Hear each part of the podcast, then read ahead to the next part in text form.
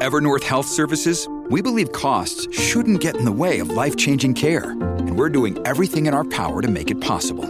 Behavioral health solutions that also keep your projections at their best? It's possible. Pharmacy benefits that benefit your bottom line? It's possible. Complex specialty care that cares about your R O I? It's possible. Because we're already doing it. All while saving businesses billions. That's Wonder made possible. Learn more at evernorth.com slash wonder. If you are offended by potty talk, well then, you might be offended. It's Monday, March seventh, twenty twenty-two. From Peachfish Productions, it's The Gist. I'm Mike Pesca. W N B A player Brittany Griner has been detained by Russia for, they say, hash oil in a vape pen. Though this news broke over the weekend, the detention happened weeks ago. How many weeks is unclear, maybe three. Griner is one of the stars of the W N B A. She's a dominant force on both sides of the court. She finished second in W N B A M V P voting last year, second in M V P voting three years ago. She was hurt in the season in between. She has seven All-Star game appearances. What I'm trying to do is paint a picture of how important a player she is, how famous a player she is to W N B A fans. She would be the equivalent in men's terms of Joel Embiid, let's say. If Joel Embiid were detained by Russia, you would think you would hear about it earlier than three weeks after the fact. There is a strategy in not publicizing kidnappings or detentions by oppressive regimes which view high-profile Americans as prizes. The more heat there is on a kidnapping slash detention, the more it plays into the hands of a government which may want to turn a detainee into a bargaining chip. And Griner, a six foot nine non-binary out lesbian arrested on drug charges, may represent to Putin a prize who he could turn into a symbol of American decadence. Though, given that Griner's arrest seems to have predated the war, you wonder if people with Griner's interests at heart, including the U S, might have been wiser to have clamored publicly for her release as soon as her detention was learned about. It's harder to threaten Putin with sanctions now that he has been sanctioned in ways that were inconceivable when Griner was first arrested. So, to some extent, sad as it is to say, Putin has already won. There isn't hope for Griner's release. I'm not saying that. Anthony Blinken, though taciturn in a press conference yesterday, did talk about the subject and say the U S was devoting resources to Griner's safe return. But Putin's objective in his disinformation campaigns is to identify a wedge in U S society and widen it. Griner's arrest should just engender a universal response, something like, oh my God, I hope she's unharmed. I hope everyone in a position of authority is doing all they can to that end. That's what every American should be saying. That's what they sh- should be thinking and feeling and tweeting. It is not what they're tweeting. Twitter's algorithm for top tweets tells me about the situation via the eyes of some guy named Nick, Nick Adams, Twitter bio, best-selling author endorsed by President Trump. Longer bio online. His books have been endorsed by Chuck Norris, Mike Huckabee, Sean Hannity, Dennis Prager, Ben Carson, Alan West, Dana Perino, and the N R A. So, Nick Adams, more than a quarter million Twitter followers, tweets, I hope when Brittany Griner eventually makes it back to the United States that she's found a new appreciation for the national anthem and everything it stands for. Because Griner had voiced her displeasure that the national anthem was played before W N B A games. And then they have a picture of Griner, Nick Adams does, with the label woke activist and W N B A player. So that is a criticism from the right that Griner has failed America.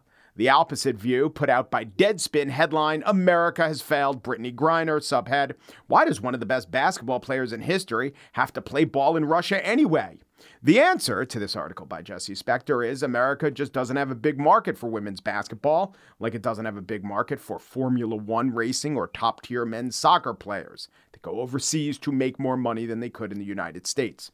The pay equity question is a somewhat interesting debate, but I do think now is the time to blame American society.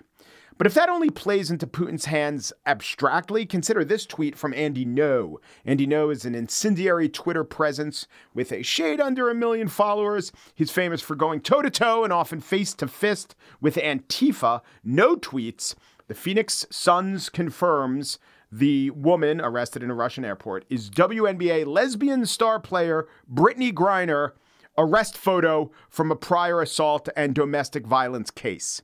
There are only, I don't know, ten thousand pictures of Brittany Griner that aren't a mugshot.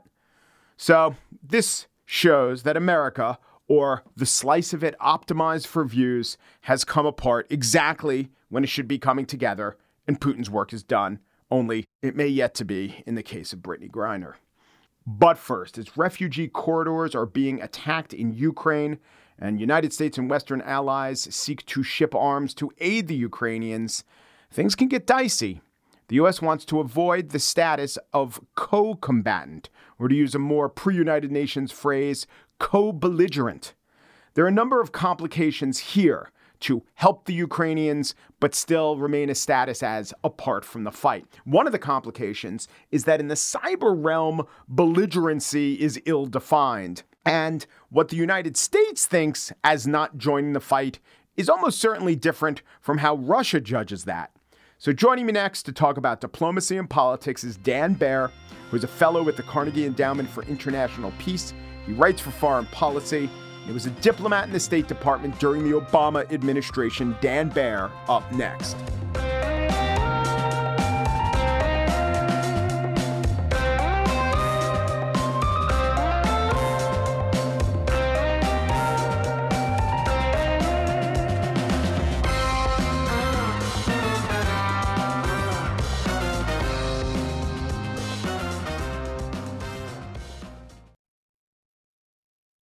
Dan Baer is a senior fellow at the Carnegie Endowment for International Peace, who was an ambassador to the Organization of Security and Cooperation in Europe during the Obama administration, but he was a State Department official with Obama before that. He has lots of experience in international affairs. He also understands domestic politics pretty well. Dan, welcome to The Gist. Thanks for having me. Pleasure to be with you. So right now, it seems the U S, the West in general, wants to be sure that it's doing enough to aid the Ukrainians and slow the Russians and to editorialize, I support such actions. But there's also this pressure that if they do too much, if they commit too much, they may go, the, the U S or NATO may go over a line to mark the U S as combatants and not just outsiders. How real is that risk, and how much does it cons- constrain United States actions? I think concern for um, uh, international law constrains United States actions a great deal, more than people probably would think. In fact, from my time in the State Department, the one thing that I wished I could show Uh, officials from other governments was how seriously lawyers are involved in the policymaking process in the United States. So legally, it constrains it. I think politically, the administration is working very hard to make sure that up to such a line, they are not being constrained by threats or bluster or bloviating from other parties about um, such considerations, because there there are lines uh, in international law, and, and the administration has been very clear, President Biden has been very clear, that he does not intend for the United States to be a combatant uh, in this conflict. Um, so they are working very hard to, to assist, uh, which does not make us a combatant, uh, including by delivering weapons. Um, but but they, they are going to be careful to not uh, cross that line. At least that's the current policy.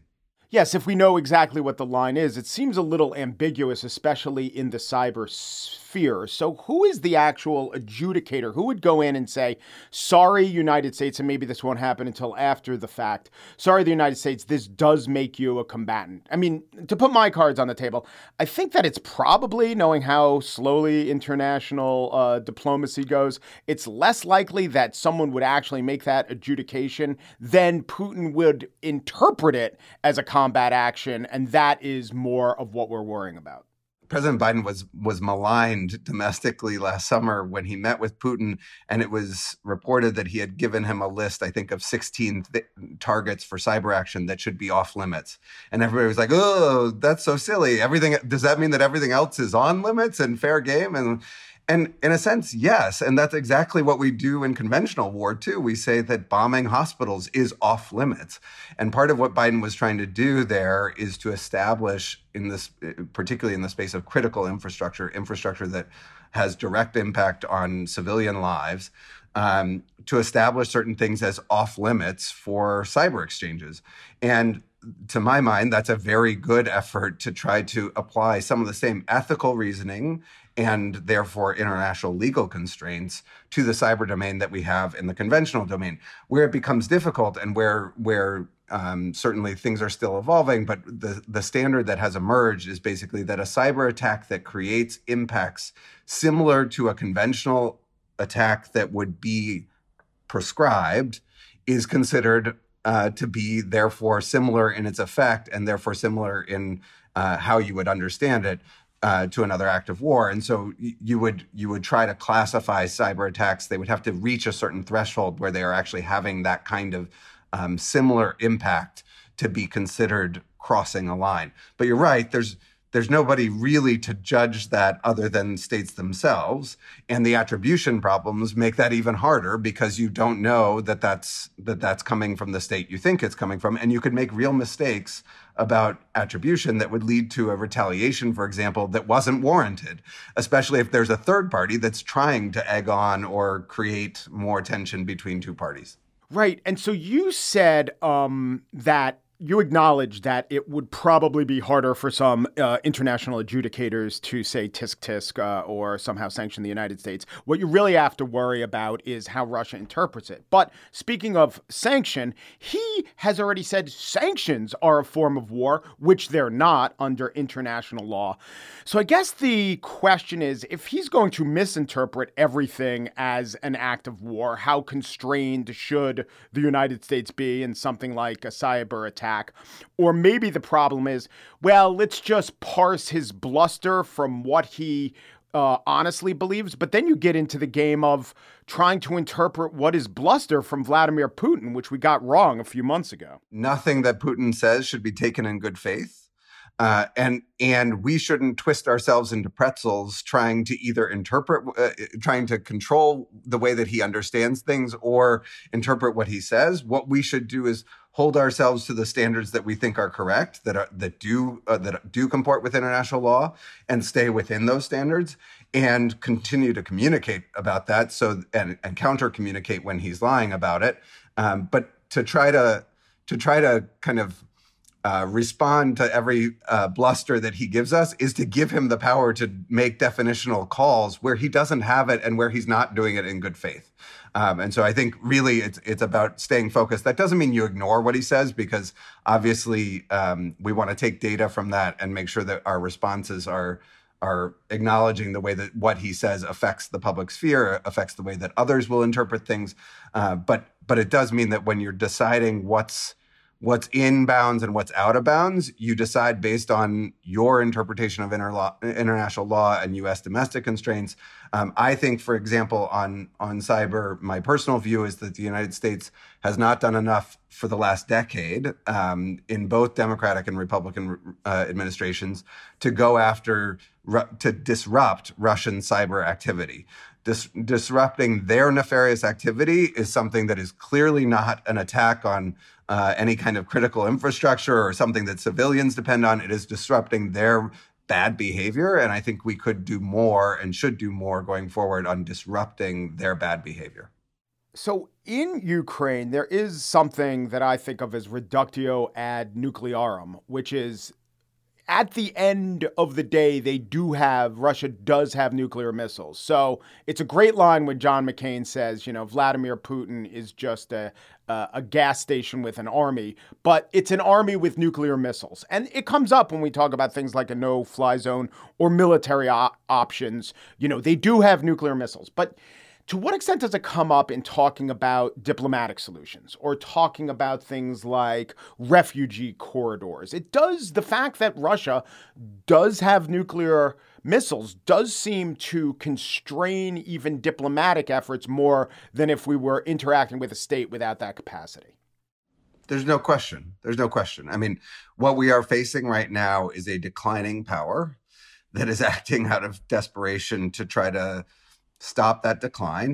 And we are seeing that nuclear weapons, especially in the hands of a declining power that cannot win conventionally, if it, you know, if, if it were up against the United States and its allies conventionally, it cannot win.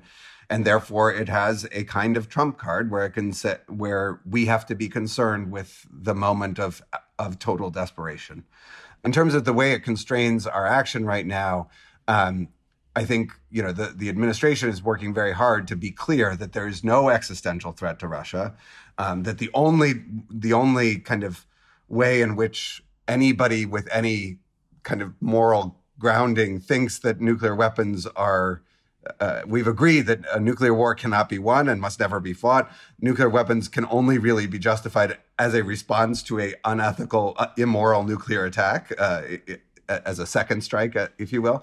And so we're working very hard to make sure that we are continuing to communicate to them that certainly we have no intention of, of crossing that threshold, and that there is no grounds for them crossing that threshold because there is no existential threat uh, against Russia. And so uh, they will continue to reassure on that. In the longer term, there may be diplomatic opportunities to refine some of the diplomatic agreements around these weapons and reduce uh, and reinforce the norm of non-use. Obviously, I mean, I guess one, one last thing on this. There's been an erosion of the taboo that existed for several decades in even talking about using nuclear weapons. Over the last five to eight years, Putin has intimated several times a willingness to contemplate that, which is incredibly dangerous because the taboo of even talking about it kind of removed it from the sphere of actual discourse in a way that was helpful in reducing the risk. Um, and I think the erosion, the taboo doesn't ju- hasn't just happened in the last three weeks. It, it's happened over the last, uh, over recent years. And Putin is to blame for that as well.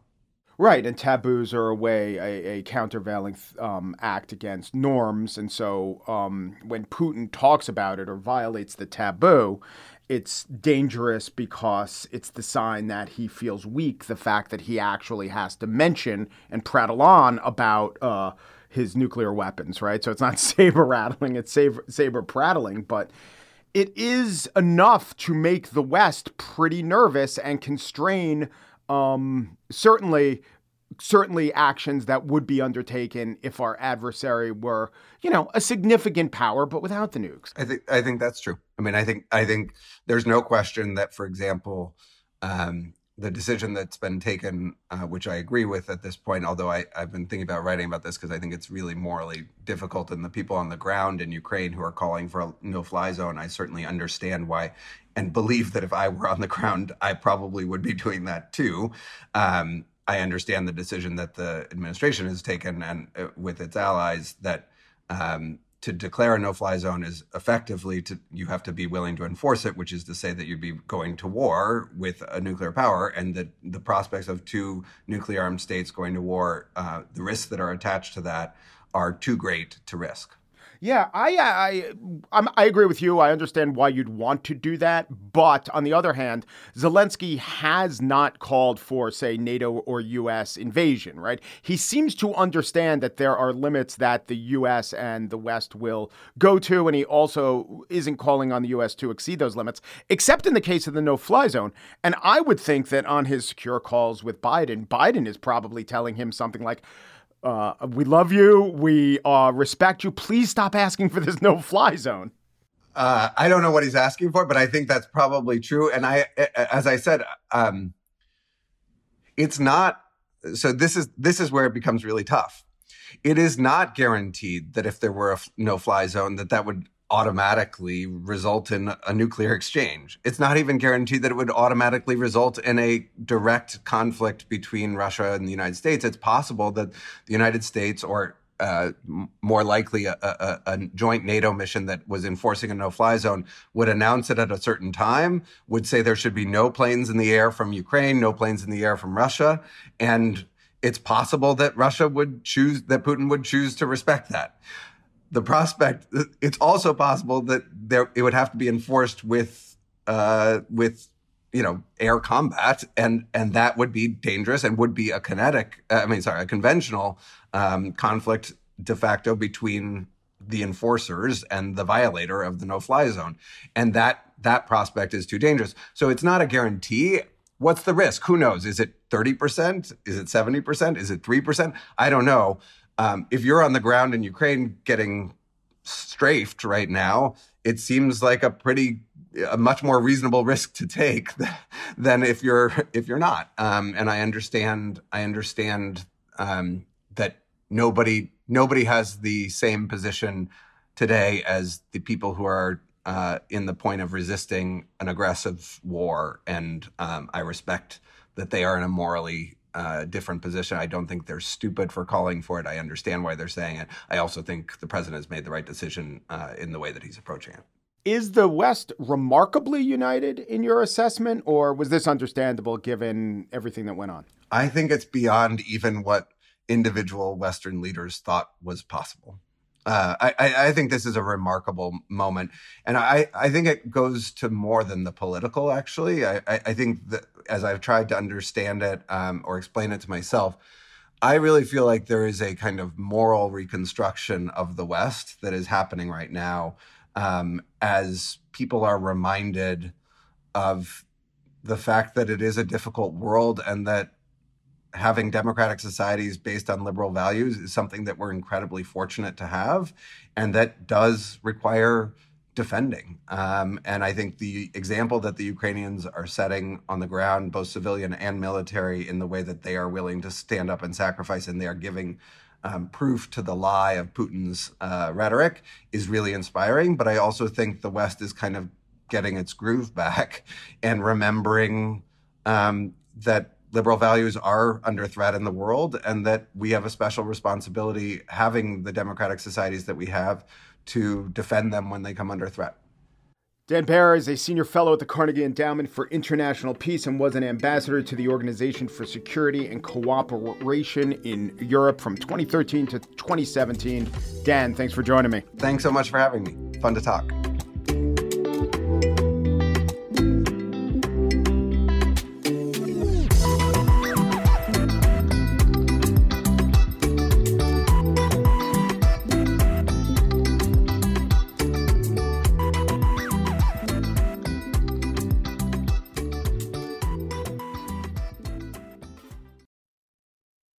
And now the spiel. Former U S Attorney General Bill Barr got the full-on N B C hour-long special last night. More from Less, a primetime Lester Holt interview, complete with a sit-down, a walk-and-talk, and many, many shots of Barr's new book, One Damn Thing After Another, Memoirs of an Attorney General. We learned that Lafayette Square was going to be cleared even before Barr's former boss decided to hold an upside-down Bible. So says Barr. We learned pardoning Roger Stone was the right thing to do, so says Barr. We learned that the Mueller report was flimsy and driven by irrational emotion, so says Barr. In fact, here's Barr saying it. What it was, it was a tantrum by the people who were hoping that Mueller would be able to bring down well, Trump. Wait a minute. Mueller himself wrote you a letter complaining. He said the summary didn't capture the substance of his report and that there was now public confusion. No, he didn't say the substance of his report. Actually, he did. Mueller wrote Barr's letter did not fully capture the context, nature, and substance of this office's work and conclusions. And substance. The graphics didn't literally underline the word substance in the pull quote, but this was an instance to be thankful for the voice of God type gravitas that anchormen were once imbued with. Actually, Mister Barr, you're full of shit. I can prove it. Q shit one. Barr did not think he was going to walk from that interview unscathed. In fact, I would bet that given what an easy target he was, Barr wound up glad that so few body blows were landed. Because N B C and Barr had a shared purpose. And no, it wasn't to sell Bill Barr's book or rehabilitate anyone.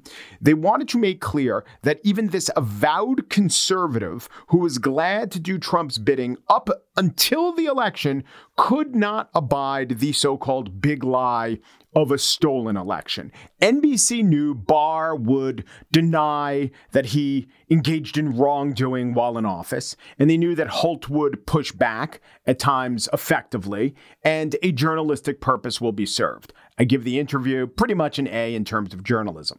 But if Barr were sticking to the myth of a stolen election, he would never have gotten that interview. He would not have been granted the stage to spew his, you know, his other nonsense. It is because Barr broke with Trump on the fundamental civic question that the whole thing was worth putting before the American audience. When it came time for Barr to describe his standing up to Trump, he did so with language and descriptions full of color. I don't hate Trump. And I told him that uh, all, the, all this stuff was bullshit and uh, about election fraud. And, uh, you know, it was wrong to be shoveling it out the way his team was. Barr went into details of how he rebutted Trump's claims of fraud. He batted down unfounded theories about Detroit ballot boxes. He rejected requests to confiscate election materials. Barr's motivations clearly were self-preservation. I mean, true, he is right and Trump is wrong and Trump was making things up and Trump should have known it. But Barr is saying so because he wants to preserve his own stature, and that's fine. People are self-motivated. In this case, his self-motivation dovetails with what the country needs to hear and possibly what prosecutors are going to want to hear. Barr knows he'll never be celebrated at Ivy League schools. He'll never be offered any sort of approval by an institution that could be thought of as vaguely progressive. Barr doesn't care. He was once a respected former attorney general under Bush. He wants to at least be a non-disgraced attorney general after Trump. There are many, many conservatives who made peace with or, in fact, celebrated the Trump administration. In fact, I would say all self-identified conservatives, except for the class that calls themselves the Never Trumpers, they're all in this group. There are seven Republican senators who objected to certifying at least one state's electors, but forty-five Republican senators rejected the so-called big lie with their vote. Barr wants to be thought of like one of those.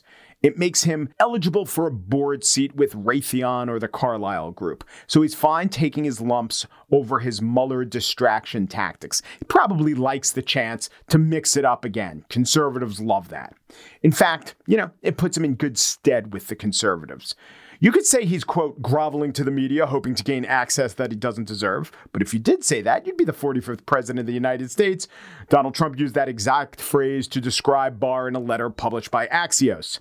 As far as N B C, they're fine with getting Barr on the record as offering testimony as to Trump's state of mind when it came to the election fraud, mainly that Trump should have known better. It's important in terms of the case being pursued against him. And remember, it was Lester Holt who represents the media member who best plumbed the depths of Trump's mind, establishing mens reis when it came to firing James Comey.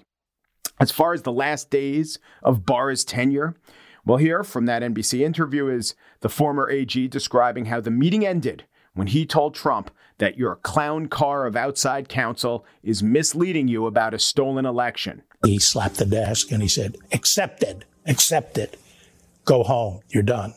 And I should describe the hand gesture that Barr is mimicking. It's a slicing gesture. It seems very Trumpian. The former president offered this version of that conversation, quote, I said, if you didn't see corruption in the election, of which so much has already been revealed. Yes, a lot was revealed of the election, but I think Trump means corruption, of which so much has been revealed, parentheses, and massive amounts up until this date, and parentheses, comma, then, T H A N, you are not capable of being attorney general. You don't have the energy or backbone to stand up to the radical, capitalized, left, capitalized, please give me your letter of resignation, all capitalized. It is hard to wonder why a guy like that who wrote those words and massive amounts of words up until this date, wouldn't listen to his well-reasoned attorney general, who proved his bona fides by getting so much wrong up until the very last moment when he got one thing right.